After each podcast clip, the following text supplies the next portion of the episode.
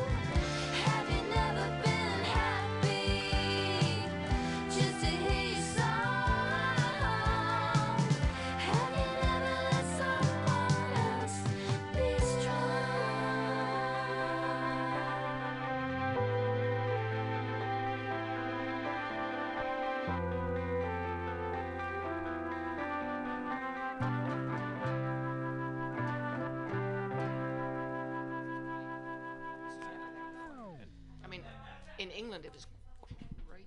And uh, that's right. Welcome to the weekly review with Roman. Uh, today it is Friday, March 6th, 2020. Thanks so much for tuning in. We're broadcasting live from Mutiny Radio. We're in San Francisco. We are on Ohlone land, and one way to learn more about the land we're on is if you go to ramaytush.com, and that's R A M Y T U S H.com. You can learn about the history of the land. And also, I encourage folks to check out the Shuumi Land Tax, and that's S H U U M I Land Tax. So, brought here with, uh, got two folks here from, got more folks outside who are also welcome to come on in if they'd like. And it's the Mutiny Comedy Festival. Yay! So their show is here every day. Please do check out the schedule at mutinyradio.fm. And right now I'll have uh, these folks introduce themselves. I'm Lalita D. I'm uh, Colin Braun. Great. And where are you all coming from? So I'm uh, I came up from the South Bay, and uh, I'm a comedian there, as among other things. Great. I'm uh, I'm visiting down from uh, Portland, Oregon, where I live, for uh, for a little while longer, and then we're gonna move down basically to here. All right. And what's your name? My name? Yeah, just for the Colin Braun. column. Great. Yeah. And Billy Joe Gillespie. I'm Yeah. out of Boulder, Colorado. great. Thanks for being here, folks. So we were chatting a little bit earlier about uh, the comedy scene and uh, why some folks like myself choose to leave it, just due to uh, there being a lot of uh, punching down, which I think is just I feel like that's what life is like in general, and it's kind of frustrating to go into a space uh, where one wants to laugh and maybe not think about the terrors of life, and then only to hear the person with a microphone in their hand kind of berate Right. folks who are marginalized in Right. one way or another. So The, yeah, thing, the thing that bothers me most about punching down is I see it as very lazy. Mm. It's a it's a lazy way of uh, getting laughs, and uh, I just feel like if you could just make a little bit more of an effort, then you could be funny and and not be hurting other people in the process. yes, Uh, and uh, and we were chatting earlier, and Colin used the word PC culture, not not his view, but brought that in, and and that's that be, that becomes the weapon, right? Like we Right. just so PC. I mean, what's even wrong with that? What's what's wrong about just trying to avoid hurting other people's feelings? I don't, Yeah. I don't think it should be too much to ask. it's and a there's low bar. right, and there's so much to laugh about. You don't have to go for the person that already has a rough life. I just don't get it. I Yeah. don't get it. Right. yeah, I run a show in Boulder, and uh, a uh, comic reached out to me coming through.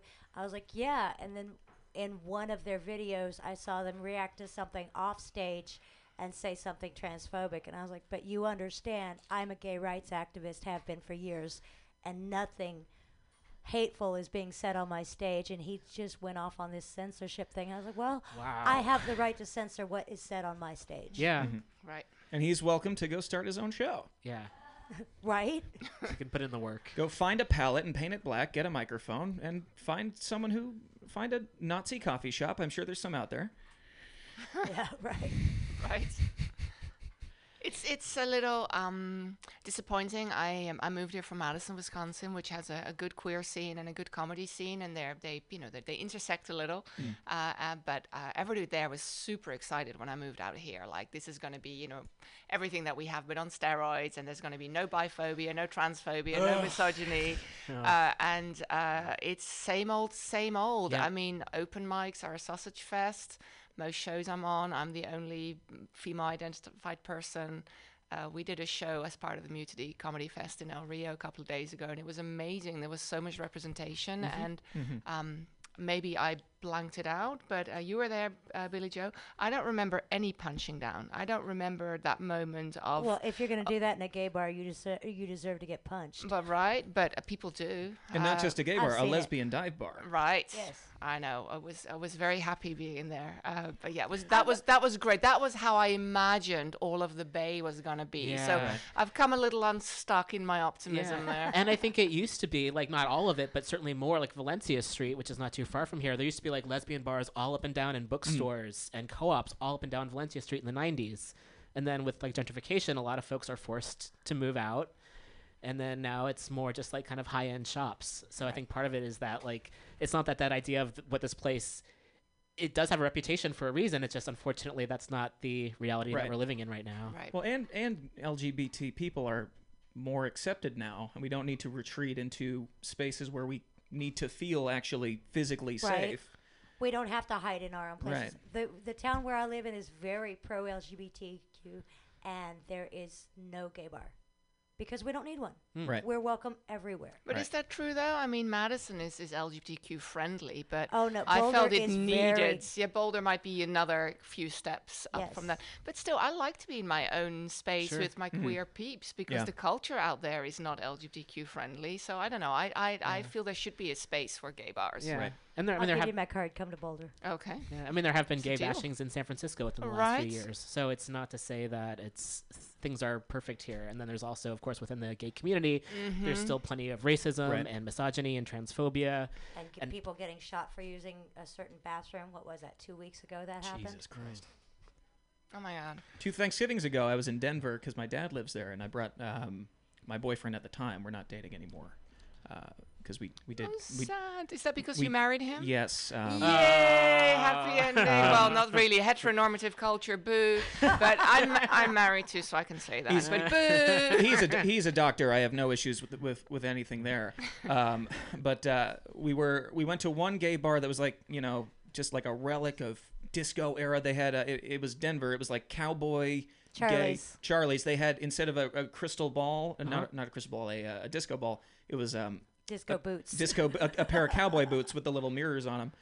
And um, we went. It was later on in the night, and we we looked up a, a gay cafe, just a few blocks away. We went, and on the way there, we got punched in the face What? by this guy. Like it, it was like it was it was like disturbing and weird, but at the same time, like this guy swung once and hit both of us. Oof. Just like Colfax one, is two. amazing. Honestly, I'm. Uh, that was a well executed hate crime. Um, and then the police came, and then they're like, "All right, well, we're probably not going to be able to find him. So, what do you want to do?" We're like, "Ah, thanks for your help." And then we went to. It turned out it wasn't a gay cafe; it was a lesbian bar. And then we just felt like, "Oh, thank God, we're." So you think We're you were safe. punched by a lesbian? Is that what's going on here? No, I'm pretty sure he because was. a- we I'm we pack sure he- a good punch. I just want to Oh, make put that out there. No, No, if this they was ended a- up at Blush and Blu, then I'm telling you, they walked a, a uh, very fun part of Colfax, which is our uh, most um, colorful street. He was he, he was m- I assume a man, and so was his friend. But I think they were trying to get money from people because he like tried to hassle us for some money. Um, and I guess he figured gays. Huh. Well, sorry that happened. Yeah, it's all right. I um I almost immediately started just joking about it because that's how I deal with anything that's at all painful. I think that's how a lot of us Right. Yeah, I mean, I think also there's that. I'm curious though if like Hollywood wasn't so problematic in its own way, like in the entertainment business, like how many more queer and gay comedians there would be? Because I do feel like so much of it is a defense mechanism. Like, oh, I'm gonna make fun of myself before someone Right. else can make fun of me, Right. and I, I do feel like that's definitely a coping mechanism that I myself used for a while. Like just to even like self-identify and even to express myself to hopefully an affirming audience Mm-hmm. just talking about like identity and what I was going Right. through. I, I grew up in the Netherlands, in uh, in Amsterdam, and so um, I love to make fun of Americans. But I I, uh, I have to I have to watch myself in my shows because if you do too much of it, people don't like it. You know, it's like Yeah, eventually at it some point, pompous. yeah, exactly, exactly. And and you know, I'm probably am a, a s- a snobby person anyway, so I need to watch that. Uh, but it's you know, it maybe it's also punching down. I mean, God, this you know, a lot of easy low-lying targets in this country right now. So If folks are welcome to make fun of Americans on this show. I mean, that's kind of what happened. And I myself, I was born here. I lived most of my life here, and still, it's just, yeah. I mean, the way things are. But again, it's like really the you know the folks in positions of power. It's not Right. the general population. It's When It's I was traveling run. through Asia, if I got mistaken for a European, I was treated better. oh yeah, yeah. that makes sense. Which is sad though, because I mean it's something. It's a it's a uh, discussion I have with my family and friends back in Europe. It's like they they have very negative views of the United States, which are just not really borne out by the actual people that live here, and and especially at the moment, it's you know uh, difficult to defend some of the policies and actions coming out of this country. Absolutely. But they're still. I mean, it's- they're, they're, it's an amazing place, and it's very vibrant. And I think there's also a very strong culture of resistance in the United Mm-hmm. States that perhaps there isn't in Europe because it's so comfortable. Right. Interesting. Um, so I, I I do defend this country a lot when I'm in Europe uh, because it's it's not what people think it is. Yeah. Uh, yeah, I would imagine that maybe more folks are realizing that now that Mhm. the general population doesn't necessarily support a lot of the actions of, for instance, like imperialism and like the military going into other countries, for Right. instance, and all the harm that's done, and like the big businesses that are here. Right. Yeah. yeah, I sigh a lot on the show too, just because it's like, oh goodness. But yeah, hopefully there's a main more information out there, and you Mm. know, folks are protesting all over Yeah. the world. So that keep, that gives me hope when I feel like a lot of despair. I think about folks organizing, and right now at the UC systems, a lot of the grad students are on Mhm. strike and they're organizing. And I we guess need to talk a lot of the 18 to 25 year olds into voting. yeah, Oh my God. I mean, if, if we can mobilize the youth this year, we can change things. yeah. But But- it's without them, we have nothing. I think uh, yes, and I think also part of it is that there's so much like ro- voter repression, where like I've heard of folks waiting hours and hours to, you know, and also if people can't get off work. Right. It's you know like aside from folks Yeah, who, who th- don't they vote, put it's, they make the uh, polling places only open for a short amount of time and uh, long lines and people trying to get off work in time to get there. yep, I see where that works. Yeah, yeah, or closing. I've heard like in Texas they were closing places, Yeah. especially like within working class neighborhoods. Like it's so obvious what they're doing. It really questions what we think democracy is. And I don't know that we know what democracy is because we also know that the person running this country wasn't actually elected to run Right. this country. So I that, know and, what and that somehow is acceptable, which I just don't get at all. And then uh, in Europe, there are different uh, electoral systems that some people say are more or less democratic. Uh, but the way that people seem to be able to control who gets to vote Right. is it's it's bizarre. It's not what the forefathers uh, foresaw, I'm sure. well, even with them, they can go fuck themselves. Well, I'm, pr- I'm pretty Speaking- sure. I I'm, pre- mean, I'm just pretty sure they were down with not letting black people vote. I'm pretty sure yeah, they, you're they not were wrong okay on with that, that. Or women, right? or- Or, yeah. women, not women. Yeah, right. Which is something that I'd like to talk about. Is uh, I mean, the 18 to 25s, yes, uh, but when are we going to be able to imagine a woman president? Because clearly, 2020 is not yet the year, and people um, apparently. Um, an article I read about this and various voices I've heard. Um, and I, I sympathize. People were nervous about voting for Warren because they just didn't think that she could get Trump out. So then we're saying that think of all the words that you think of when you think of that man. Um, I'm not even sure if that's the right word. I mean, I have just so much, whatever No Nana man acts like that. despises.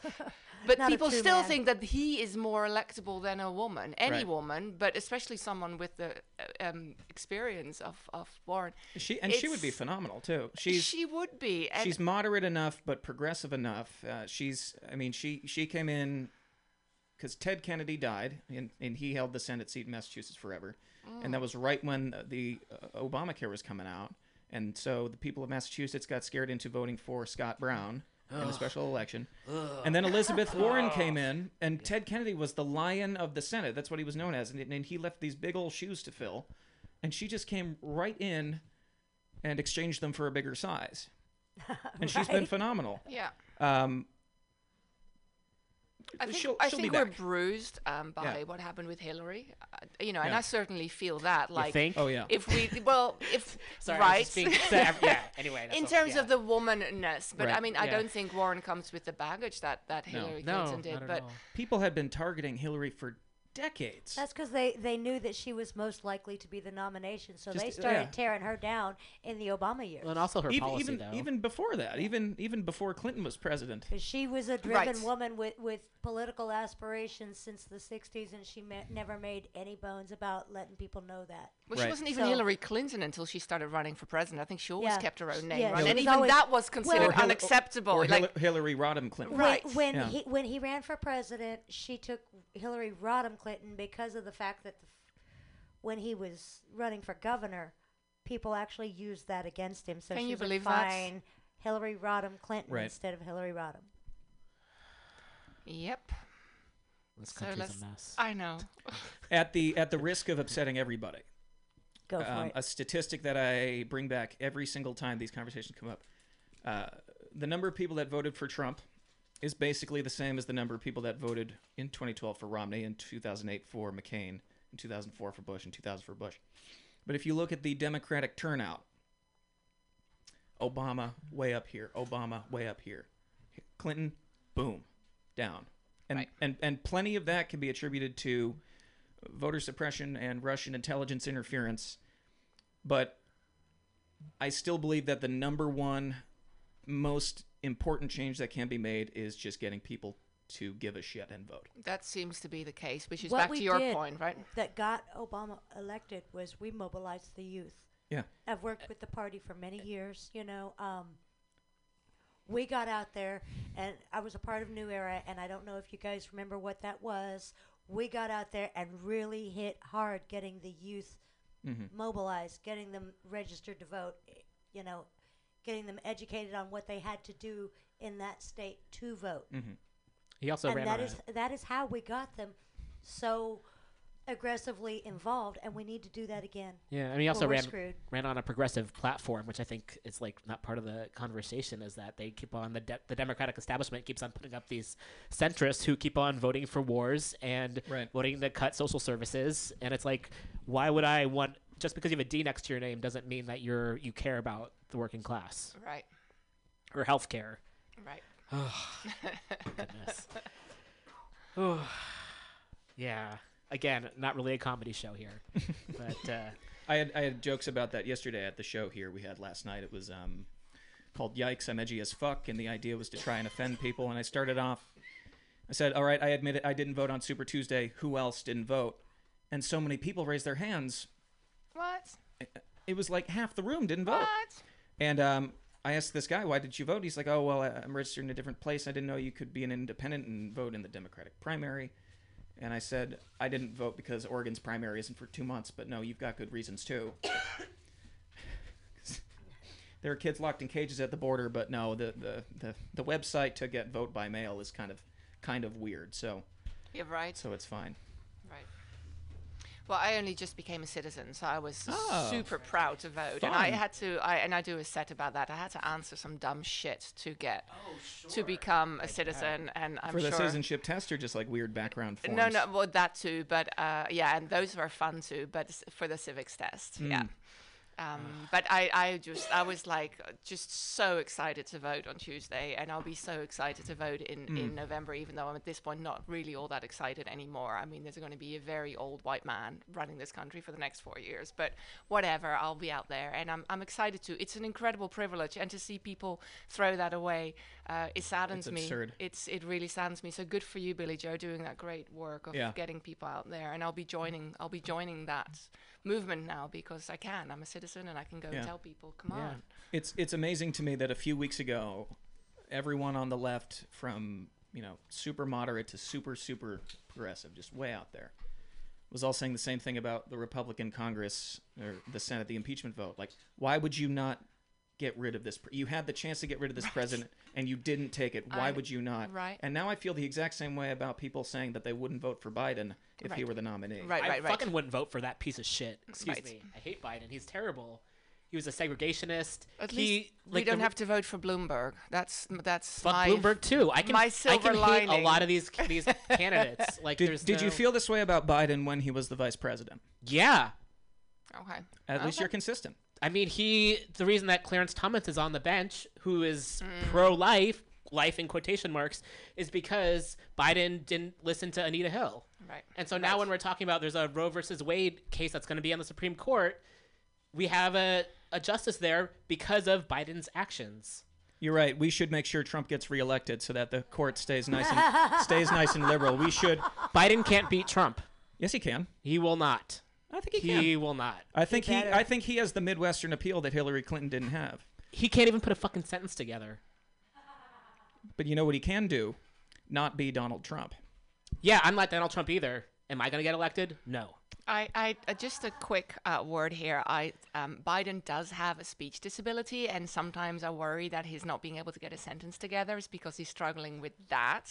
So I just want to put that out there. That thank that you. you know we don't want to be too. You know I think it's amazing that he's out there having had a severe stutter, and I don't mean that in a disability porn kind of way. Uh, you know that's you know to be a public speaker. Um, Right. And uh, a, a quick plug here, if I may, quick plug, is that possible? Yeah. Uh, for my friend, fellow comedian Nina G. Uh, she has a book called Stutterer uh, Interrupted, and uh, so she talks a lot about what it's like to be a public speaker and a comedian, and, and having a stutter and how the society views you. So I feel that some of the the anti-Biden rhetoric about him not being able to put a sentence together comes from that, and I'm Okay. not saying you come from that. Oh, no, just bear it in mind. Thank you for pointing that out. I didn't I didn't know that about him. Oh, okay, So, yeah. uh, it's more Yeah. like his policy. so the- the focus on the he's done. policy. Yeah, I think there that's a safer bet. Yeah. Uh, I I don't know if I think anybody can beat Trump. I think am Bernie sorry. can. I He's just, got the momentum to. And that's not saying that any of these people are not good or that I wouldn't vote for them. Just It's hate just the strong. momentum of this this the country right, Right. now. It's uh, and then what are we gonna do? I love I, I love Bernie. I really do. I think he's exactly what we need. Um, I he's the only politician that I've ever put a bumper sticker on my car for. Um, I, I think he's great. I think he'd be like a great like like you know the Obama Hope poster, like th- something like that of Bernie, but just like whatever. Um, and I'm just I'm I'm so hopeful in November. I'm just I, I, I, I am so excited to cast my vote for Joe Biden in November. But I wish it could be Bernie. It's amazing how we traded new hope for old despair. That's profound. At this point, I would vote for a broom with an upturned bucket for a head over Donald Trump. Amen. What would the difference be? What are any of Biden's policies, if anyone knows? Not um, taking people's children away from them for seeking refuge in the United States in order to deter Here. in Yeah. order to deter people coming here for asylum. But there were more deportations under Obama than they there were, were any deported previous. for breaking the laws. Well, fuck- they were not They were- just thrown They also in changed the definition. coming here. People, there are trans women who are in detention, and Obama, one of Obama's speeches was interrupted by Jennicet Gutierrez, who's an activist, and she was booed by a lot of the upper class gay guys in the audience, mm-hmm. and sh- people have been deported. It's like been a thing throughout this country for ages. People have been deported. I don't give a fuck about these borders. I don't care whether or not someone is breaking the law or not breaking the law. People are coming here for a better life. The people who cause more harm in this country, the people who own the prisons, are these politicians that we're talking about right now. I can't so argue with that. I don't see I Biden doing anything to We're like, all get rid on the that. same page. I guess the Right. question is, do you really think Biden or Trump makes no difference? That's what you said. It makes no difference. I don't think things are going to get better for most people now. really. So- because people are going to be complacent when Biden gets elected. right. So four, four years ago, there was a lot of people who were upset that the DNC screwed over Bernie, and out of protest and out of anger and frustration, which was all justified feelings, they they didn't vote for Hillary. And so my question for you, when I, when I hear the way that you're talking about Biden, is that it, it seems to be like you're trying to justify not oh. voting for him. Do you truly and honestly believe that this company that not this company that this country is Country is, a company. It's an oil. believe- Com- it's an oil. do It's an oil company with a military. Do you believe that this country is honestly not worse off now than if Hillary had been president? I think it's worse in different ways. I think if she had been elected, we still would be having wars. I think the the working class still would not have their rights. And I think a lot of people who are now resisting and protesting would be totally satiated with the status quo. So I think it would be worse than it, it would be like bad in another way. There are people who say if Hillary were elected, we'd be at brunch right now. People have been like, there's police violence, there is homelessness, there are folks without insurance. I don't, I didn't see in any of her platforms doing anything to do these with to like counteract any of these policies with any working people. So my life might be better under her, and other people's lives might be better under her. However, a lot of other folks still would have a really shitty time. Would any whose lives would be worse under her? And then right now, that's a good question. Yes. Because you just said yours Maybe yours would be people better. abroad? A lot of people's would be better. I think it would. I don't know for certain. Whose would be worse? and mine might be worse. I don't know because I seem to like lose my mind when I argue with neoliberals a lot. So maybe like my life might be worse in some other way, So and there'd do- be. Um, go ahead. No, no, sorry, I didn't mean to interrupt you.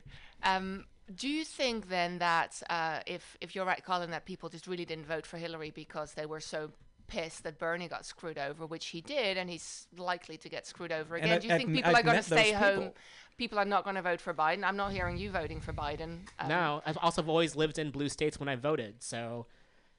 That's So, also but then part of we're it. looking at another four years of Trump. and another four years of irreversible psychological damage being So So inflicted even though I on live in a children. state that's go- overwhelmingly gone to Democrat, that's somehow going to take away from like also like we're putting we've already spent like almost half an hour talking about this presidential election Mm-hmm. and no time talking about local elections or mutual aid or other ways that folks can support each other. We can talk about that. So I think it's also just like we're putting so much. I think the country also put so much money, time, energy, the media into the presidential election, and not about local politics, oh, local people fair. helping each other out too. And like we end up, you know, arguing it. Even though I'm sure all the folks here, we all want health care, we all want everyone to have their basic needs met. I think I can't speak for y'all, but I, I, I want those things enough to vote for Joe Biden over See, Trump. you can't even have like a serious comment. You have to make a joke about it. I'm, I'm I'm being very serious. When, when Joe you- Biden- if you if you if you Joe Biden's not going to do Medicare for all, though. yeah, but you know what he's not going to do? Try to repeal the Affordable Care Act. Right. And he's not going to try to take more funding away from the food stamps and from Abortion. He said he was going to cut Social Security. He said this time and time again. Hmm. Is he going to cut it more than Donald Trump would if he had the chance? I don't know. We have to wait and find out. I would certainly like to find out what he will do instead of what Trump has next. The idea that somehow one has to settle for him because we, Trump is obviously evil. Like the bar keeps on getting lower and lower, and I don't want to vote for a segregationist. Is I he don't a wanna vote- segregationist? He has, yes. In the '60s, he voted In against the, in, busing the, in, children. in the 60s. Let me just remind you that I am not the same person I was 10 years ago. Yeah, I'm not the same I. person I was four years ago. I highly doubt that he has not grown since the 60s. Thank God this country has grown since the 60s. Obviously, not all, but most. There's more. Pe- there's more people in prison now than the '60s. So you know what I think is the issue here. I, I think that uh, the the way that liberal people, when when we look at our uh, nomination process, we they, they always say Democrats fall in love, Republicans fall in line. And and the Republican primaries in 2016, it was a bloodbath because they they came out of 2012 saying, all right, we really need to seriously reconsider how we approach women and minorities and LGBT people, and they tried to like kind of inch toward that but there was still that huge racist Nazi wing of the of the party, and so there you was mean just the church? right. Sorry, what, what did what did I say? Um, and so out of that chaos, we got Trump, but then everybody, people like Ted Cruz, who was just made fun of by Trump in public. People Fell like in him, line. they still fucking fell in line, and then and then now they still hold the office, And none of my respect. and none of and, uh, it's ridiculous this whole iran garbage the the not putting scientific people in front of coronavirus when when random events in global politics take place you want to have someone who is going to do a good job it's like if Or you're at least give a shit. yeah, because the way the way our government works, most of government is just people in a local office just who are just moving forms around. Let's be honest, and it's like the Tesla autopilot. As if anything, if I've learned anything since Trump has gotten into office, it's that honestly, for the most part, we kind of hold ourselves together in what government does, as far as making sure that my house hasn't burned down and that you know water is still being delivered to most communities, obviously with some exceptions. But when you know that autopilot fails, you still need to be able to have someone in the car to grab the wheel and steer back in. And coronavirus is a great example of Right. autopilot that. failing, Yeah. and he's asleep at the wheel. And he's not just asleep at the wheel, he's actively trying to break the car, whatever metaphor. I mean, I'm not a big Yeah. fan of Tesla, so I can't quite figure that out how to work the metaphor. But I He's mean, trying to hack that shit. yeah, I mean, he's actively denying that it's a thing. He's not. He's the funding is now coming in, but it's being taken away from other places that also need it.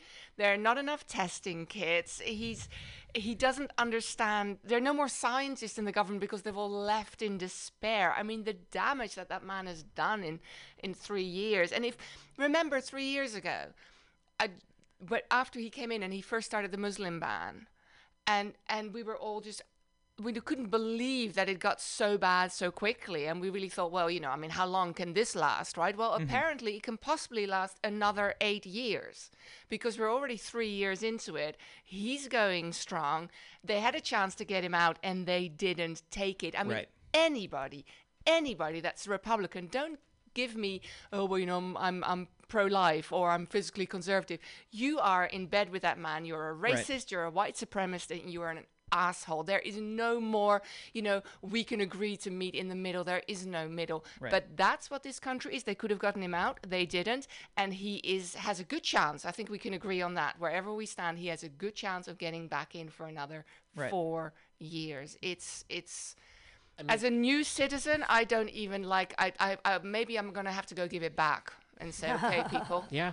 I mean, that's if, even if there is an election. I mean, everything he's done up to this point, he jokes about being in there for another four years. Like, 25 on- years yeah. because he's not going to change the constitution and like- it's almost like it's not funny anymore because it's, like really well, what It if he never funny in does the big- yeah, in the was never first funny to begin with but it's like he comes up with this crazy shit and you're Yeah. like he could m- what if he does do that i mean who Right. knows there's he no keeps pushback that up. Eventually, the marine whose pa- whose job it is to guard him will take him out. hasn't happened I've thought yet, about that a girl. lot. I'm like, why hasn't that happened yet? i know they shot JFK for crying out loud. Anyway, we probably shouldn't be saying that. That's all right. Fuck it. we can totally say that here. but I mean, the, I think the thing that's also just aside from all of like the cruelty across the globe is just the fact that like here we are, the four of us sitting here. We haven't met before, for you know, for the most part, and then we end up like. I mean, I know I get really defensive, mm-hmm. certainly talking about a lot of these things, and it's like it ends up pitting people against each other who shouldn't be enemies. Okay, you know, like So going back to your point about local elections, Yeah. I live in sunny Sunnyvale. We try and put the funny in Sunnyvale, uh, and How's that working? It's good. Actually, Sunnyvale has a lot of funny people in it. Right on. Um, and there was this measure called Measure B, which don't ask me exactly what it is, Yeah. but I did vote on it on Tuesday because you know I needed to exercise my new newly found I was, I was right. just excited to hold the pen. Exactly. And I was at the farmers market last week, and there were two tables vote no, vote yes. And I went to talk to both of them. Mm-hmm. Yeah, and I yeah. announced this. I'm also going to talk to the other side. I don't really know what this is about. All I knew at the end of it was really why the other people were wrong, but I Right. still couldn't really tell you what the measure actually was. Yeah. Stop it. Stop it. Just give me the information. We are so blessed in Colorado that we have the voters guide. Oh, yeah. which is Yeah, a- a we- we have it in book that, Oregon, too, you and know, vote by it- mail. It, says, you know, here is the measure in all its legal Oh no, we get that too, And but then it's, a little complicated. Here is plain language of what that said, and then there there's a page of all the pros and a page of all the cons. Okay, yeah, didn't have that. Because that's what you want to know. What are the actual implications Right. of this? It's something about the mayor, and I got it in the end. Yeah. But it took a lot of research that a lot of people wouldn't have time Yeah, for. yeah. Uh, and I have access to resources. But it was more the people are out there in the morning at the farmers market. They're clearly very committed to their Yeah. Right. cause. So don't just be mean about the other people. And I don't think they were meaning to be, but that's just kind of how it has evolved yes. that at least we're not over there and we are no better than that right i mean we just hate republicans at this point. we point used to hate negative campaign. Now we now we're just like, oh yay, a least negative campaign. right And it's also so much about just the um yeah, like talking about what you don't want instead of what you do want. Like, Right, oh, well, you yeah. don't want Trump, so therefore we need to have this alternative. And instead we can move the, the conversation to be what do we all want to work f- towards? Right. We want to work towards Medicare for all. We want to make sure that folks have housing and like their basic needs met and food and access to education and public Right. transit and infrastructure. Uh, when he cut Climate change we need to like Yeah. address. Now, here's something that I think a lot of people missed when he did this last round of s- cuts for food stamps. It's where an adult with no dependents can only be on for a certain amount of time. Now, who- in my mind, the first thing I think is you're taking grandparents' food away. Right. You know, these 60 year old folks went on a, a uh, uh, settlement or an you know a set income and now they've been on it for 20 years they're in their 80s and now you're going to take their food away that's what i hear And who do you think they're going to vote for? And that is so frustrating how does that happen I don't know, but you know what? At least they vote. Is the thing. You know, I was um. the- i forgot to mail my ballot before i left here so i'm taking that as a personal barb That's all. that's I, our, I know it's, there's lots of ways to show up. right. I mean, I, fair I think the best thing you can do if you don't like the nominee is to still vote for them. The second best thing you can do is show up and turn in an empty ballot or what have you. The third, the second to worst thing you can do is is vote for somebody that that I, that I personally do not like. the worst thing you can do is not vote. so in australia they have mandatory voting is that a good thing I think so. if you if if you have an option for You can spoil your like ballot. Yeah, yeah, you Yeah. can spoil your ballot. You don't have to vote, but you have to go and vote. yeah I would love to see that. I mean, talk about a way to get rid of voter suppression. Mm. Right? So what if we ha- have a lot of my dick on the ballot? you know, It would we'd probably be better off, honestly. I'd, vo- I'd vote for your dick, Billy Joe. my dick won the plurality of votes but didn't get enough of the electoral votes it probably would have done better if it didn't have the d next to its name That's, On that that scares note- away a lot of people So let's let's take a bit of a music break, and Sure. we'll be back in a bit. Great. Stay tuned.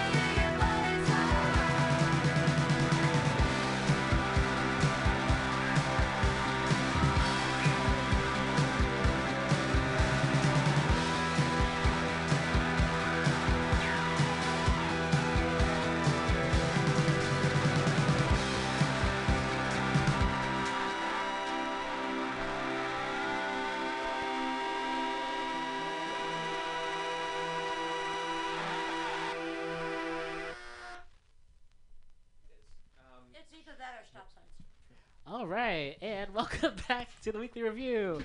I thought for this part we can also just talk about if y'all want to talk a little bit about your lives or anything you want to share, stories from your experiences doing comedy or not doing comedy. Uh, just open it up to personal stories you want to I share got with pulled listeners. over in St. Louis walking.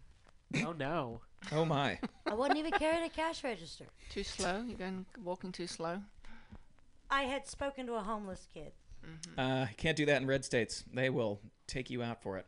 But I mean, seriously, this this bicycle cop pulls me over and wants to know, you know, did that kid try to try to bum money from you? Uh, No. He says, well, um, we've had a problem with that. Said, well, he still didn't try.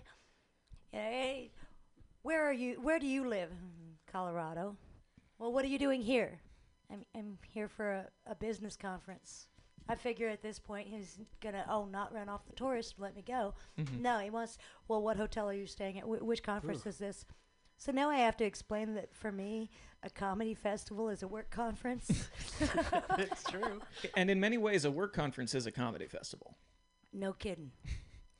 Uh, so I give him my business card. I send him to my YouTube channel. I'm like, yeah, check it out if you like stuff about the military. You'll really love my my, you know. And he's still trying to play hard ass. He's all, I'm gonna check this out. You know, he's got my card in his hand. He's, I'm gonna check this out as soon as I get to the office. Don't forget to hit like and subscribe. I got pulled over um, driving from Wisconsin to the Bay Area in um, St. Bumblefuck, Wyoming. I forget the actual name of the No, place. No, that was the actual name Yeah, of the place. Almost. I hear they have a wonderful doll museum And, in uh, St. Bumblefuck, Wisconsin, Wyoming. Wyoming. Um, and it was just, well, it's one of those speed traps, and apparently my brother sent me an article about it later. Apparently that's what they do to, to get revenue because there's Yeah. nothing else Yep. to do. And so I got caught in this speed trap, and, uh, and so I got a speeding ticket. Uh, but there's me and um, my wife, who's a woman of color, and our kid in the back, and the car just packed to the hilts, right? Because we were moving, and you know we did have a U-Haul going over, but we still had so much shit in the car, and so I'm sure we look a little suspicious. And so he pulls me over and does the license, driving's license. Okay, get this. Um, my driver's license has? Okay, that's there. I don't have the car registration. I have no idea where that thing is. That my documents are somewhere in the car, but Yeah. not where they should be. He goes, yeah, and then he goes on his computer, and somehow the car is not registered to me. Like there's something, and it turned out later there was a, a snafu in the Wisconsin system, but it's not pulling up, and and he lets me go. He he gives me a ticket for speeding, which I even tried to argue with just a teeny tiny bit, but that wasn't happening. And I was like, okay, because there's so much else. Mm-hmm. But also, we were such in the mind of a, a, a white male policeman. There was so much sus- suspicious about us, like. Who's that kid? Why have you got so much shit in your car? What's the relationship between people? He could have had fun with us. Right. And he didn't. And in fact, he said, Well, there's no evidence of criminal activity here. And I hated him for that so much because I thought, You are making me feel my white privilege in ways that I really don't want to. Right. Here in the middle of Wyoming. Uh, It was just everything. I mean, it was, was great for us, but everything about it was so wrong Yeah. including that I got done for a speeding ticket, but that's the least of the story. But I mean, it was like he just let me go because he was like, well, literally no evidence of criminal activity. If that's not police speak for you're white, I don't know what is. Yeah. I- Thank you, though, sir, and don't give me a fucking speeding ticket again. It was like 130 bucks, and he even said, you know, uh, you can see on your phone what the speed limit is. And I'm like, sir, I was driving. You know, I don't look at my phone when I'm driving. And my wife was like, yay, that's funny, but it still didn't work. I got pulled over once um, on my way back from work. I was working nights on this construction project on I 5, um, and I had the company truck that had the flashing yellow lights on top, um, which weren't on when I got pulled over. But I was just, I, it was 7 in the morning. I'd been up since you know 3 p.m. the day before. I was exhausted. I just wanted to get home, and, and, and it was a highway project. So when I'm driving, I'm always fast because I have to get up to speed real quick to get around and all, and all that stuff. So this guy pulls me over and I swear to God, this guy had come to my house once because our, my roommates were throwing a big loud party or something. And I was just white as the driven snow with my, you know, high visibility vest, my, my work truck with the flashing yellow lights. He pulled me over. He's like, Look, hey, I know you're probably just going to work. Actually, I'm coming back from work. I'm on night shift. He's like, Oh my God, me too. Uh, anyway, please drive slower. Have a nice day. And that's that. That's the story. I ran a stop sign this morning in front of a cop and didn't even get stopped. Talk, about, you know, I mean, as soon as I saw the stop sign, I tried to stop, and then I realized it was just not safe. And, and as I'm going through the intersection, I make eye contact with the cop.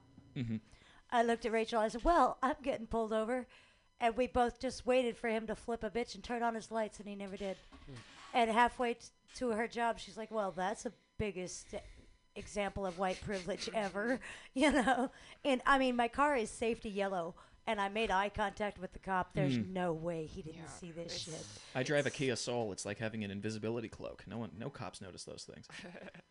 I got I got pulled over, and now that we're on pulling over stories, uh, years ago in Wisconsin, it was the first time, and it was like being in a movie. Like I had the flashing lights behind me, and I was like, "Oh shit, am I going to get shot?" You know, I mean, that's what happens in movies, right? And so there's me and my little Subaru, and uh, and the the officer walks over, and like one of my brake lights is out, but I was so nervous because Yeah. of just what I'd seen Oh, on yeah. TV and everything, and I so I said, "I'm super nervous. I don't know what to do. I'm I'm scared." And Yeah. she was it was in a small um, section of, of Madison, Wisconsin. That's not even part of Madison, so it's all super local.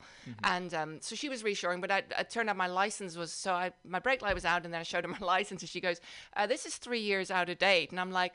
Oh, I'm, I buy alcohol with it. That's all I do. You know, I had no idea it was out of date, and so I had to go to court. Um, and then that court is like a um, it's public so you can hear all the other cases. And, Oh, the, and the woman before me was there because she'd run a stoplight this is what made me think of it. She'd run through a stop sign in her toyota prius and she was there to contest not guilty and her defense was well the toyota prius is no good in the snow so i couldn't brake. I tried to brake but i couldn't. And the judge is like well maybe you want to get a better car. Like how is that a defense and then the person is explaining to her, you know, if you plead not guilty, then you have to go to another court and it will cost you money. And she's like, yeah, I'm not pleading guilty because it was the car's fault. and I'm like, wow, this is amazing. Um, so she blamed it on the Toyota Prius. Was her name it's- Becky or Karen? I think it was Karen Becky. Middle name Sharon. Yeah, right. I've only been well, I guess twice. Once for speeding, whatever. Second time, I think I was on my bike and I didn't have like bike lights on because I just couldn't afford it at the time because bike lights can be pretty expensive, especially if they get stolen. Mhm. And I was just like, "Wow, you're gonna ticket me for not having lights on my bike, even though I can't afford lights." Where was that? It was in San Francisco. You this have was to years have, ago. You have to have bike lights. You're Yeah. supposed to. If Oh, you don't have lights on your bike in uh, Boulder, you should not ride at night. It, there is a law. I mean, it's Light- probably good lights that on the front and a rear reflector is what it was Yes. in, in Davis, and the cops would they would pull people over, but they would just give them like these little cheap. Lights. Lights. Yeah, that makes sense. Like you know, like if you, yeah, like I get it. It's safer to have lights, but the idea. Well, when that- I'm next in Holland, I'll get you all the little cheap lights that you can mm. buy there in the in the best shop in the world. I It's don't have a Dutch bike shop. anymore. Well, I'm not going to buy you a bike if that's what you're tr- going for here. So that that's that's not you. That's It was. That's no, sorry, not happening. If the Netherlands could buy this country some good bike infrastructure, that is when Then the I'll- then I'll Netherlands let it go. when the Netherlands looks at the United States right now, that is its main concern that there Yeah. are not not enough bicycles. That's Yeah. the number one concern about the United States. in the States. town where I live, the bicycle um, lanes are better maintained Mm. than you know. I mean, they will clear all the bike trails through town, but they're not plowing the city streets. I love it. Yeah. nice. What happened to dynamos? Like we had, that's what I grew up with. Like you have the little thing that goes against your wheel, mm-hmm. front wheel, and that creates the friction, the Yeah. ec- electricity to power your light. And so Oh, cool. it's always on, there's always a light, so you don't need batteries, and you can't take them because it's attached to your bike. That's really cool. And of course, we wouldn't use them at night because it makes biking just a teeny tiny bit harder because you've got the friction Right. of the dynamo against the. It was yeah, really silly, but a great way of creating light. But I don't see them anymore. Now you just get these fancy bike lights Yeah. that people Yeah. can steal. Yeah, I mean, just have to remember to take them off. But they have now they have uh, USB, Oh, plug, you so you can recharge them, which is good. The USB dynam- bike lights. I don't know. I think the dynamo is a better idea. I think it might be because in Europe there's way f- more rotaries, as we call them, Massachusetts traffic circles, bike circles, roundabouts. Um, but the Roundabouts. we love the, 'em. the dynamo, dynamo Yeah, It's not when- what it's called. is that? Uh, I I, don't know. Maybe they I'm just really cool. translating from Dutch. We didn't hide that fa- have that fancy Um, stuff. Al- alternate? Rogue. Well, no, alternator. I don't know it's a. F- But they gotta, like, they don't a, work. A when- light bulb here. I had when a you big stop- one on my bike to let you know my age. You know, When you when you stop though, doesn't it not power like the light will just Uh, Right, because it only works when you're actually biking. it might it might just be like a you're waiting at a stop sign, your light dies and then that people is- can't see you. That so it is might- true.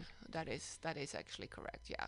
Or maybe it was just like a 90s Probably era nobody battery uses them anymore. I mean, I haven't been in Holland. You know, I've lived there for a long time, Mm. so you know, I can imagine my my younger sisters rolling their eyes when they hear this. Like, oh my god, nobody uses those anymore. What are cops like in Holland? You know, I really don't know because I was young when I lived there, um, and I now I just go and visit for sh- very short visits. Um, I imagine assholes like everywhere else. I mean, they are armed, unlike the English um, police. Oh. Um, the English police are were never assholes to me as a white woman, uh, but I imagine they're assholes too. Um, I think you put a uniform on anyone and, and they become a little bit more assholey, Yeah. and then you give them a gun and they become a lot more assholey, and then you give them power to do whatever the fuck they want.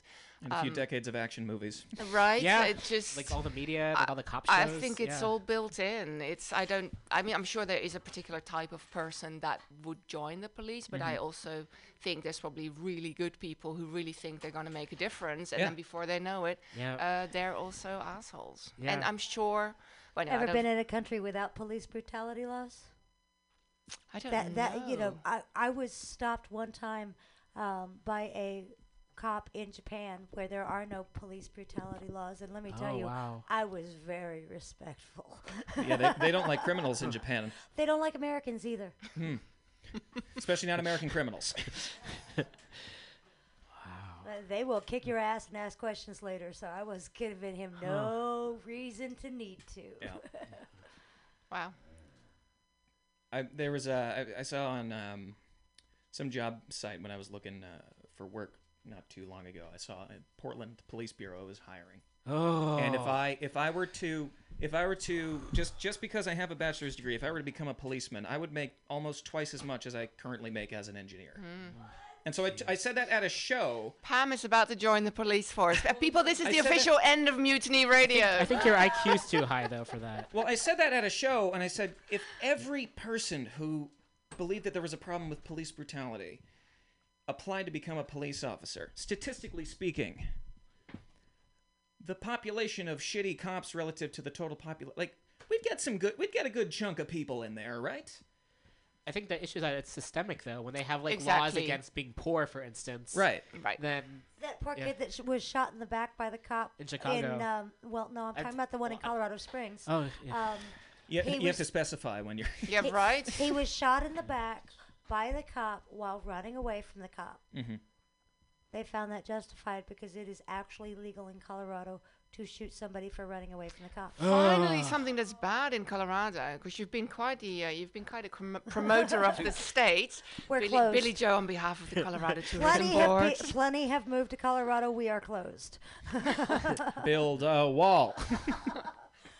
Well, you know, I mean, Trump wanted to help us out and put that one in, i i between us and New Mexico. We're gonna make New Mexico pay for it. I gotta laugh. Fun Uh, stuff. yeah, uh, yeah. I've had. I mean, the cops here in, in San Francisco have been pretty awful as well. Except the one that didn't pull me over this morning. Yeah, well, I like that one. I guess so. I guess so. and speaking of Portland, I was like following when there were the. Uh, my nasal. My okay. Forgive my voice as I am. My nasal cavity got a little bit close. We all have coronavirus. You don't have to Yeah, apologize that's to us. Why I cough all over the microphone? No, I don't. um, and actually, oh, that brings me up to uh, some facts about the dealing with the virus. If we want to talk about that, we don't have to. Facts? You mean like I- science? No, we're Yeah, American like here. we science, don't like a do doctor that. at the no, no, just had- just. Or if you want to be a comedian and stuff, and we can like joke about things instead. I, I No, let's have facts. Let's have a few facts, and then we'll Okay. joke about it. How about that? I was thinking about like in uh, Portland when like all the the anti-fascists have shown up to like get the Proud Boys out, and then the Yeah. police end up. I mean, the same thing with the police in Berkeley too. They end up pro- protecting like the Nazis, pretty much. Yeah. It's just awful. Mm. Funny show. I brought a whole bunch of hand sanitizer with me, and the first time I pulled it out, somebody's like, "Where'd you get that? yeah, Freeze.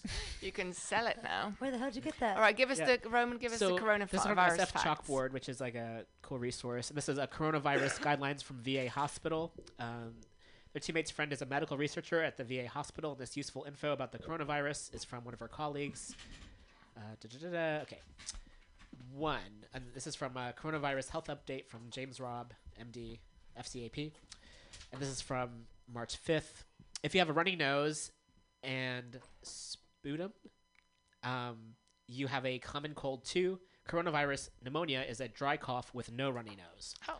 It Oh, also two is two is the second. It's just the paragraph is all linked together. Let's go ahead. it also attacks the lungs. Mm. So if you start realizing you're having shortness of breath with your cold more than what you have with a cold, keep in mind you most likely need to get to the hospital quick.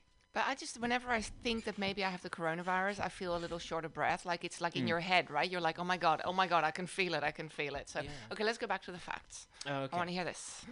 All right. And then number three, this new virus is not heat resistant and will be killed by a temperature of just uh, 26 or 27 degrees Celsius or 78 to 80 degrees. Uh, it hates the sun.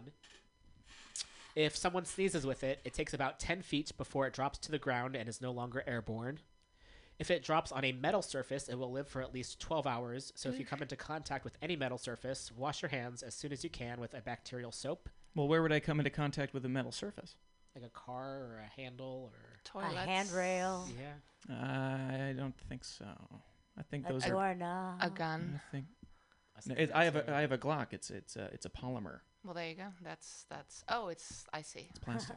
Okay. it's Well, lighter. there you go. No, no, no, uh, no coronavirus See, I've on been your on gun. public transportation while I've Oh, been yeah. here. Yeah. I guarantee Yeah. you, There's you metal know, surfaces. I have touched many metal surfaces Yeah. that have been touched by many people. You know, the doorknobs in the public restrooms in the city taste really different from the ones in Portland.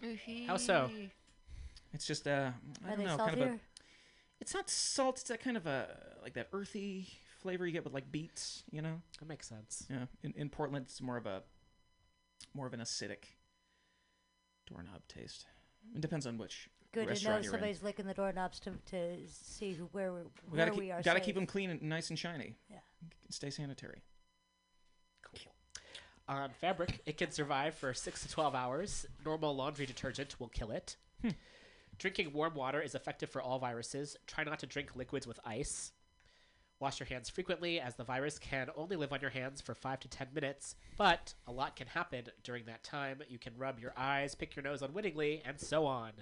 I like What if, they what say if you un- uh, what if you pick You your know. nose wittingly? Then what happens then? Just be thinking about it, I guess, while you're doing it. I don't know. I'm not a doctor. So why? How? The, oh, because it likes the cold. So that's why it survives for 12 hours on metal, but only five minutes on your hands. That's interesting. That though. is See, that's some really good science there. Yeah. Yeah, you should fan of send it to. Donald J. Trump at hotmail.com. just At Comcast.net. Um, you should also gargle as a prevention. A simple solution of salt and warm water will suffice. Suffice. Ten. Uh, can't emphasize enough. Drink plenty of water. okay. And then they also have symptoms, but we can do that later. I'll talk about have now. all of them. The minute you start it. talking about the symptoms, I'll Yeah. start like, oh sitting yeah, I in mutiny that. radio. No. well, you know, um, i- if we keep it down to small numbers, we'll be okay. well, hot take. Oh dear. The virus is, is uh, for people like me who are not very old and who have health insurance. I don't have to worry about it, but old people who don't have health insurance, do. what what category do I fall in? I, I do not know, but um, you seem to care about the virus and you seem to be taking precautions, so I guess you'll be fine. But plenty of people who aren't taking it seriously and who don't have health insurance and who are very old also voted for Donald Trump. And so I'm just saying if the pandemic gets super bad and all these people should happen to be too sick to vote, Wah, wah, wah. maybe, you know, maybe, maybe this Trump this administration isn't all bad. Just almost all bad, except for the one thing. Might just be like a self-cleaning oven, you know. How do they work? I have a self clean. I've never seen a self cleaning oven actually clean itself. Um, I'm pretty, sh- and and this is not a. And I'm sorry if that's off topic, but Uh, that's just you- something very can talk now important. these these are the sort of hard hitting questions that people come to Mutiny Radio for. right? Um, do you want a bullshit answer or an actual answer? It's like Hollywood Squares. I, I, it's hard for me to imagine that those two would not be the same thing. I can give you the real answer, or I can, or I can make up something. no, give me the real answer, but I'm going to argue with you that that's probably a bullshit answer. So, um, with self-cleaning ovens, which I do not have, uh, y there's a lock. It seals it, and then it just gets absurdly hot for a very long time, and then the little compounds in the grime on the sides just break down from the heat, and then the ventilation takes it out, and then Yeah, I can't argue it- with that much it science. burns and, and goes away. I still think that it doesn't look clean at the end Yeah, of it. Yeah, that's because you need to go in and wipe all that ash. I don't want to do that. What's the point of look having a self-cleaning oven? I'm just not going to do that. Well, you don't have to scrape it super hard and use Okay, oven fair cleaner, which Right. makes You your just- entire Ooh, house yeah, yeah, it's disgusting. Wipe out the ash because Yeah. that's what it is now. Right. with a little wicker broom. Well, thank you for clarifying that for me. You bet. We're, we're learning a lot today. I know, right? Education's helpful for sure. Yeah, right. I know a lot of facts about random appliances. What's your most favorite random fact? My most favorite random fact. Ooh, Ooh, that's that's a tricky one. that is a tricky one. I don't know. Um, Oh, and my son, who's 13, his favorite random fact right now is that it's not illegal in the United States to eat dead people. Cannibalism is not uh, illegal. Pretty much any- USA, USA. That's the only time I'll ever chant that. any way you get hold of a dead body is illegal. So there's a supply and demand Mm. issue uh, that he's trying to work his way around. I don't know why, but he just thinks that's the coolest thing, and it is kind of cool. And it, he, it may be true that they've just never legislated against eating dead bodies because there's no legal way of getting hold of a dead body. You either have to kill it yourself or you have to steal it. Uh, but technically, if you drop dead right now, which I don't want, just to put that out there, um, I could eat you. I can't imagine that's legal. But he looked it up. He showed it to me. It was online, people, on the interwebs. It's no way that that's not correct. it might be illegal in the state of California, though. Oh God, this state and its Yeah. liberal laws. Where have In I moved to? We, we, we named the food court at the uh, university after a cannibal from the Donner Party. So, I mean, it's not like we don't celebrate Huh. that shit. The chili is super good. Wow. Anyway, that's that's uh, that's in our family currently the most favorite random fact, Oh. and we're, we're, think it's a fact for now. Sounds, Prove me wrong, Sounds legit. right? to be fair, if if someone had an arrangement with someone, like, hey, when I'm dead, that can- defense can- was used in Europe once. like if if if if I if I have a friend who I know is like just like has a thing like I, I I want to try human flesh, but I'm obviously like I'll never kill someone. And if I like like that friend and if I were gonna die soon, I'd be like, yeah, you can you can carve off a chunk. Yeah, you'd think that would be legal to tell someone, Like um, if but I I'm had- not It's sure your that body, it is, you have the right? right But to I'm do not what you sure want that Like it an- is. an- I a forget what notarized country, but contract? somebody did use that defense as to why they ate their roommate. It's actually a great idea. Next time that He my said s- I could. next time my son brings up his favorite random fact, I'm going to say, "Well, hon, you know, when I'm gone, But the price feel of meat free." these days. then we'll see how much he likes the random facts." And it's so good to know your food, you know. right? Know where it's- it's it's I been. knew most of my eat. food. I raised, you know, I, I knew my, my food by name most of the time growing up. I raised my Oh, own yeah? chickens, and these kids are for Christmas dinner. Yeah. What kind of chickens? I, I, I was a bird, well, I was a farm nerd, so I raised Polish chickens because, hmm. You know, they're cool. I had I had some chickens in college because my roommate did animal science, and he ended up working in Petaluma, where there's a ton of chicken things. But uh, we had four chickens. Uh, mine was a Plymouth named Sperry. There was a um, a, a, a gold-colored kind of small-ish, but not super small chicken that laid like blue eggs. And then we had two. So it was a Bantam. I don't think it was a bantam. It was a it was a Well, if it was rather small and it laid colored eggs, that's did it have feathers on the feet No. and the legs? Okay, then it wasn't a Bantam. uh, and then we had two silkies, one white, one black. I feel this show has gone very bougie. Oh Taken yeah. a very bougie turn. Oh. Is it a big thing in, in uh, San Francisco? In Madison, it's huge having chickens. There are some it's- folks who do have housing here. like if you have, if you're lucky enough to have housing and a house and or outdoor space, I think there's more like farmsteading in Oakland. You though, need for all sure. the right. Okay, Yeah. yeah. In- be in- Yeah, Portland, it wasn't crazy. farmsteading. It was just a big ass farm where I grew up. Yeah, no, that's a little nowhere. different. That's that's Yeah. different Yeah. from city chickens. I don't Yeah. I don't quite get it, but it was huge in Madison. I can imagine Portland. Portland's being big too. Yeah. yeah, for and sure. gardening and, and everything. Yeah, for really sure. great. I find it weird that so many people here have garages. I mean, the homelessness problem in, in the city is so massive. Yeah. Uh, and people have garages. And then the thing that really bothers me is they don't even use it for their cars. Right. Hmm. And so now you're taking up space on the street. But it's also like, I don't know. I don't know when these houses were built, but in what world is it acceptable to make space for a, a, a, a piece, piece of machinery Sure. that people then don't? I feel you should at least be forced to not have all that junk sit in your garage. Yeah. Or if you're going to have your car on the street because you can't be asked to put it in the garage, fine. But then let somebody live Live in in it. your garage, right? I mean, Yeah. it just makes no. I've never seen a city with this many garages It's, Yeah. and it's this many homeless people. Like there Yeah. has to be a link somewhere. Well, there's, I mean, We're- there's been a lot of evictions and there's a lot of empty Mm-hmm. units. That's been a big part of it. but we are a car focused country. I mean, Unfortunately. I know, like I know, like I know, my I- home on the road. I know you're objectively aware of it, but at, at a true deep guttural level, fair. I don't know if anyone who's spent more than five minutes in the Netherlands can truly understand It's fair. how uh, necessary cars are. So if these garages weren't here, uh, parking is already hard enough to find. And also, Uber and Lyft has made it so the traffic is worse. Right. So it didn't even Right. used to be this bad. And also, there's like less and less funding for Muni and public transit. Right. But clearly, there is parking for people to have their garages full of junk and then put their car on the street. So, Mm-hmm. you know, if parking were that hard or was legislated uh, that Yeah. if you had a garage, you can't park your car on the street, that doesn't seem unreasonable to me. I- Oh, I yeah, the car right. shuffle in this town eh, being what it is where i've had to wake up at midnight go move my car uh, wake up at four in the morning and go move my car i'm wondering why would you choose that if you have a place where you can put your car Right? Yeah. But then what about all your coupons? Where are you going to put those?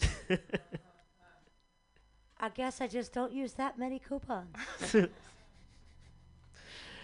All right. Well, speaking of moving cars, I know that that was one item that folks yes wanted we to do take need to care go of. do those So let's do another music break, and then we'll be back uh, in a bit. So Oh, stay tuned. Oh. and sure. here Yeah, is, wait. if you want to, you know, no pressure. I mean, are they like seriously? Are they good at enforcing about it, or are they? Dude,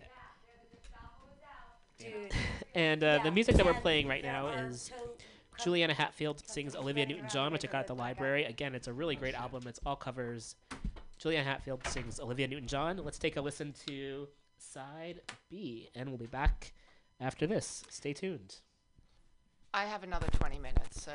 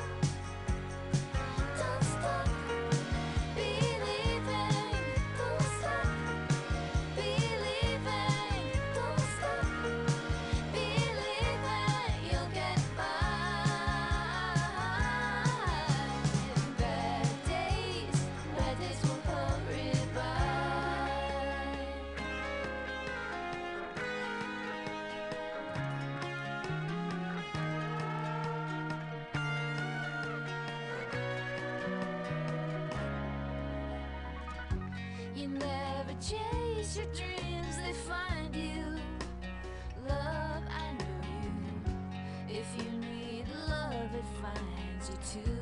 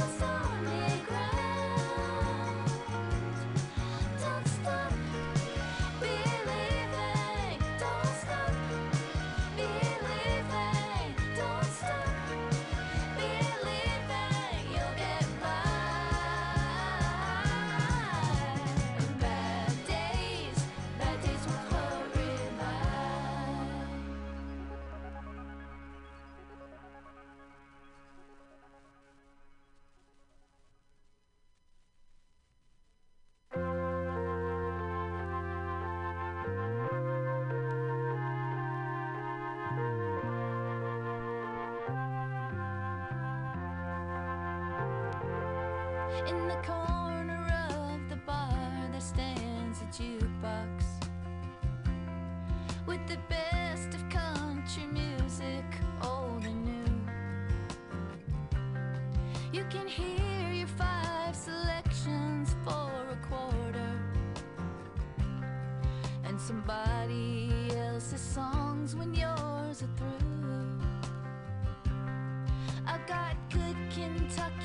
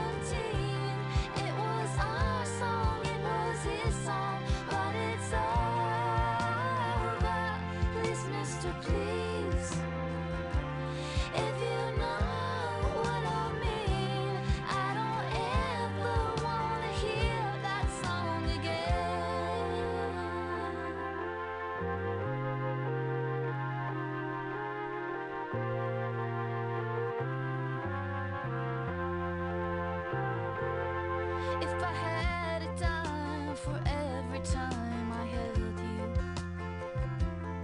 Though you're far away, you've been so close to me. I could swear I'd be the richest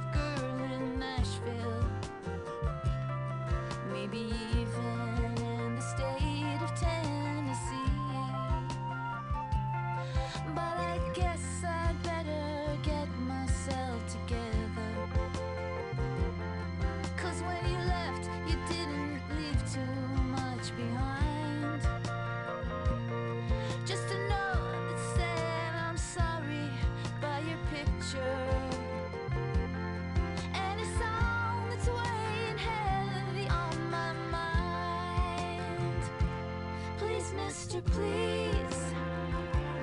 Don't play B-17. It was our song, it was his song, but it's over. Please, mister, please.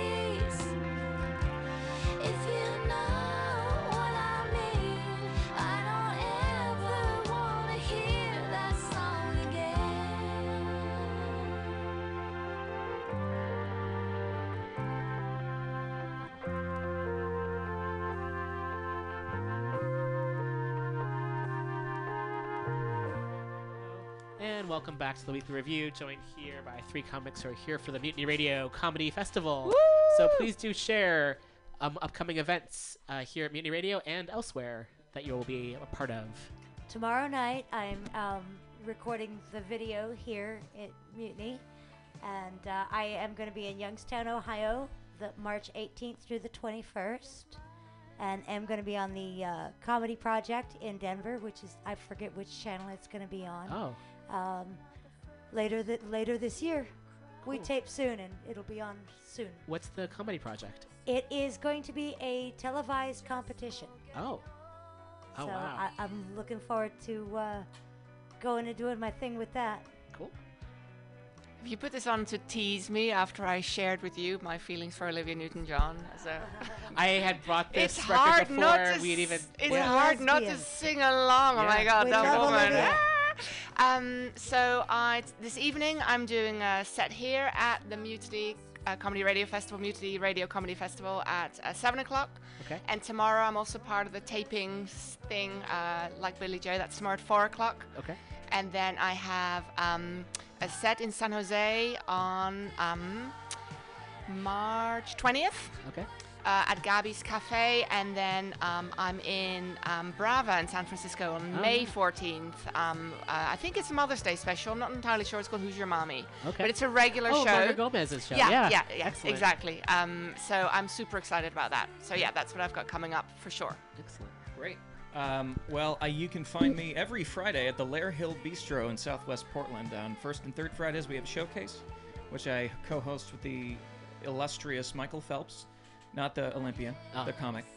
Um, and uh, on second and fourth Fridays, it's an open mic. It's this great little, amazing, just perfect old Portland cafe bistro thing that's just tiny. We get an audience of eight people. It feels like it's packed. Um, and Those are fun rooms. those are Yeah. fun rooms, and I uh, I just today I I confirmed a booking at apparently a uh, uh, some Seattle gays are throwing their female friend a 30th birthday party at a gay bar, and they need they wanted some comics. So I'm going to be on that, which will be fun. Cool. Um, and then Private events usually are fun. fingers crossed. Um, I I hope I'm not performing on the same stripper stage with the poles behind me because if that picture gets out, I'm trying to find a job, you know, in the construction industry, and, and there's already enough jokes. Just make sure the, the Spanx are tight. Right. Um, I work in steel erection. Um, and then I will also be on the Moscow Comedy Festival in Moscow, Idaho, Idaho. Oh, yeah. in, in April. Um, I don't know how I landed that one because all of the other comics have websites. Uh, and I don't even have Snapchat. So, I'm, I've never bothered with Snapchat. but they're all like, yeah, they've been doing this for five years, and I'm maybe a year and a half And in. I'm not gonna TikTok either. It's okay. But we'll see. We'll see how it goes. If not, I'll, I'll go to Idaho for the first time. Cool. And I don't know how it's going to go, but They loved me in Idaho. oh, good. good. well, Colorado's like Idaho, but uh, more grass. I come out in my first joke and they still like me. Well, then we'll see. With that, back to you. Excellent. Yeah, thanks for for sharing that info. And you mentioned uh, stripper pole. It reminded me when I started doing comedy, so transmasculine, and uh, there were so few, I guess, female viewed comics at the time that um, the comedy club I was at in New York, we had there was no women's bathroom in the comedy club because so many of the comics were men. So I had to go and use a bathroom that the strippers would use at the strip club next door because it was just uh, I used to do an open mic that uh, it wasn't my open mic. I would just go to it, but it was uh, at a strip club there at the edge of Boulder, and it was two strippers a comic, two strippers a comic, and I was quite often the only woman there who wasn't taking her clothes off. So it, you think that when are you gonna take your clothes off gets aggravating already. When it's a place where it's okay to say it, you really don't know what the, how to answer. What I, I want to go back to what you said. So the comedy club, you said that they didn't have a ladies' room. Nope. Did but they did ha- s- like they specifically had a men's room and not just a bathroom. Yeah, yeah, it was like a men's room. This was also maybe 20 years ago, which Okay, that makes more sense. yeah. So they were less in. uh, Anyway, it's no longer there. But it was called Tens, I believe. It was like the gentlemen's club, and there was a small comedy club next door. And yeah, it was an interesting experience. And Sounds like it. This is this is a five. Lots of lots of love and support though to all the sex workers out there. So putting that out there. All right. Well, we're just about out of time. So if there's anything else you'd like to share, please do. And if not, we'll just uh, continue listening to music until we shift over to the next show. When otters sleep, they hold hands so they don't drift apart. That's beautiful. My random fact is there's plankton on the outside of the space station. Oh wow. Um, I, ever ever since I've heard about that, I just can't help but wonder what space whales look like. It'd be hard for them to be mammals because you have to breathe air. Well, there's a lot of hydrogen in a sun. You could get your But something must eat the plankton. Russian cosmonauts. All right. Well, thank you so much for being here. Appreciate it. Um, please do check out these comics in their future shows. Thanks so much for tuning in. You can follow me on Twitter at R O M A N R I M E R. Please do support the Mutiny Radio Comedy Festival. We got shows here this weekend. Go to mutinyradio.fm for more information about shows here every day of the week. If you're interested in archives of shows, we also have that at mutinyradio.fm. Thanks so much for tuning in, and we'll be back next week.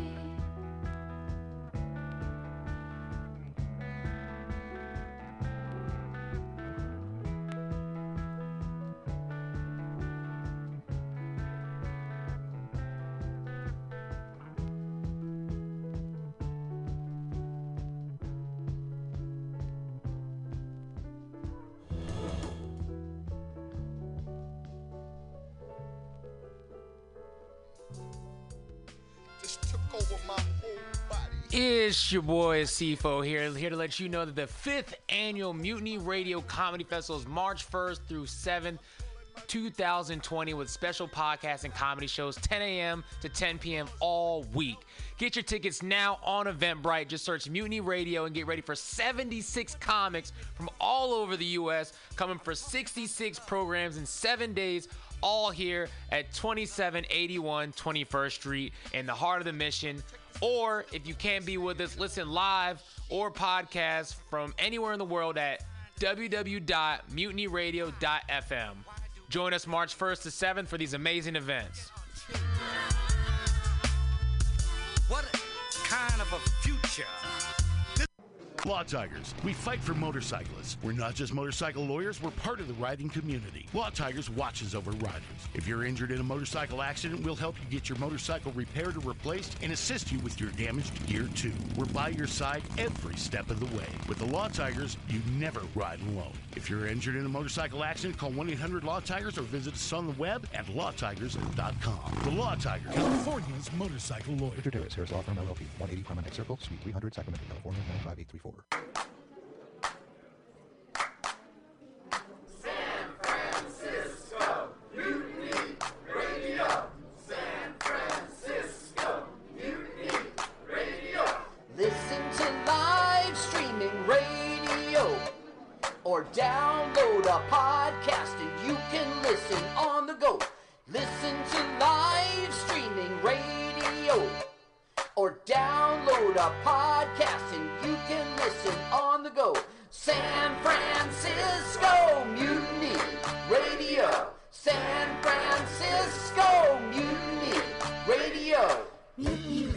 MutinyRadio.fm.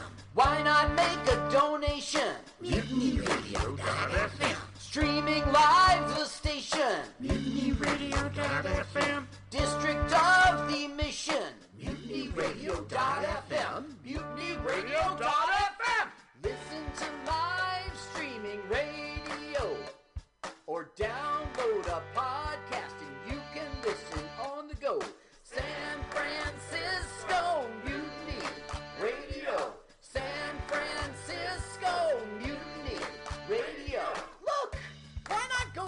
to Hit the donate button, stream them live, download a podcast, have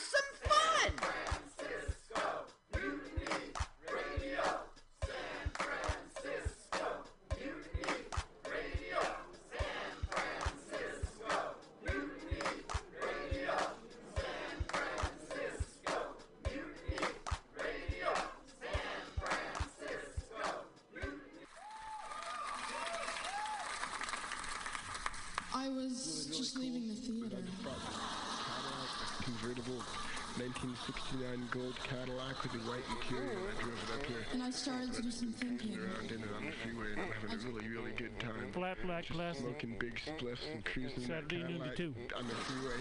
It's good I am feeling, a I'll tell you. total Can I fan say? of Laurie Stone's voice is absolutely right. I am petty, rebellious, and adolescent. And I will cut the Hello, Blake. shit. Henry, yeah, Charlie here. Yeah, I have a report here, Henry, from your uh, from your chief nurse, Major O'Houlihan. She makes some accusations, Henry. I, I find pretty hard to believe. Uh, the dude minds, man. Let's watch a full-length movie on YouTube with Michael Spiegelman. I'm Michael Spiegelman. And I am Carl Not Spiegelman. Join us every Sunday, 2 to 4 p.m. Pacific Standard Time on mutinyradio.fm for Let's watch a full-length movie on. YouTube. We watch the best movies that uh, aren't they good? Well, they're chosen by Uh, here's you. his theme song again. Bye. Okay, Mike.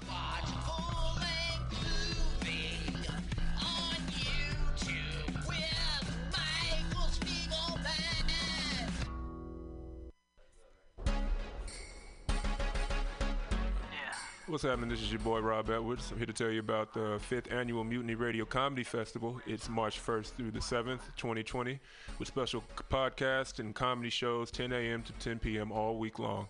Get your tickets on Eventbrite. Just search Mutiny Radio and get ready for 76 comments from all over the U.S. Coming for 66 programs in seven days, all here at 2781 21st Street in the Deep Mission, or listen live or podcast from anywhere in the world at mutinyradio.fm. Join us March 1st through the 7th for these amazing events. What is it that she wants? Tell me what is it that she needs? Billy Bob, you ever want to be funny? Well, my dogs think I'm funny, Daryl. Well, I mean, you ever want to be like in front of an audience, like other than like squirrels, dogs, and dead peasants? Well, shoot. From time to time, I've given it a thought or two. You know, if you go to Joke Workshop, there's more than two peoples paying attention to your jokes, and they ain't even gonna be jerks about it. Daryl, are you serious? I can get people to listen to my jokes? And they'll even say nice things to you before they tell you how to get improvements. No way.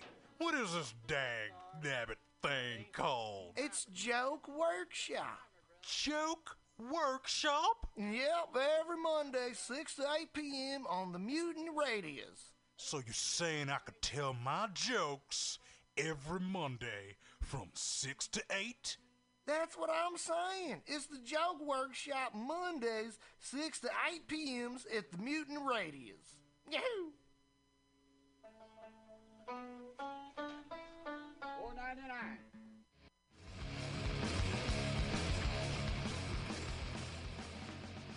Hungry for a burger? Mutiny Radio thinks you'll find the best burger in San Francisco at Counteroffer, located inside Bender's Bar and Grill. Counteroffer's menu aims to please your drunk face. Tater tots are served daily. On Tuesday nights, Counteroffer serves specials off the Taco Bell menu, only better. You can enjoy your favorite Taco Bell item without the guilt. Counteroffer uses only fresh ingredients and never store bought shit. Special ingredients are made from scratch daily, including beans, ketchup, mustard, habanero sauce, and ranch dressing. Counteroffer even serves vegan mac and cheese. All of this great food is served 2 p.m. to 10 p.m. daily and until 11 p.m. on Wednesday, Thursday, and Friday. Counteroffer is located inside Bender's Bar and Grill at 806 South Van Ness. Be sure to tell them Mutiny sent you. Counteroffer, baby.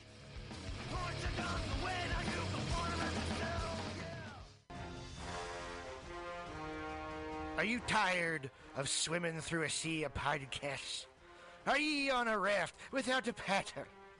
Well, gather around me, sea dogs, and get aboard me pirate ship as we set sail for the seas of mutinyradio.fm.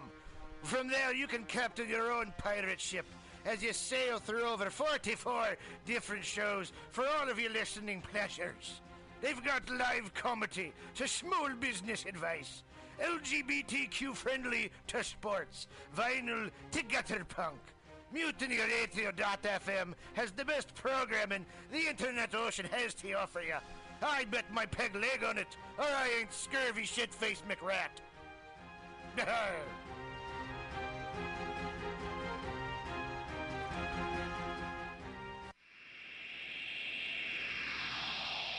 Subliminal SF visual and auditory mind control brings you the best, coolest t shirt and hoodie designs and mind bending local bands and shows at venues all over San Francisco and the Bay Area. Subliminal SF is here to destroy your sense of normalcy and plant ideas in your skull to make you cooler and a more awesome person. Check out all the badass products at subliminalsf.myshopify.com. That's subliminalsf.myshopify.com and experience Subliminal SF.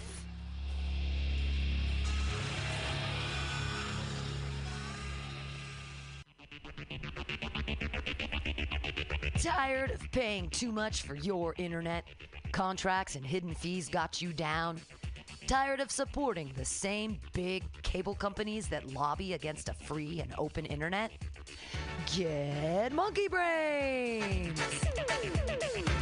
Monkey Brains is a local internet provider who doesn't sell your data, bind you down with contracts, or trick you with hidden monthly fees.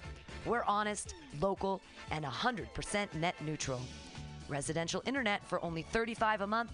Business packages starting at 75 a month. Go to monkeybrains.net and sign up today.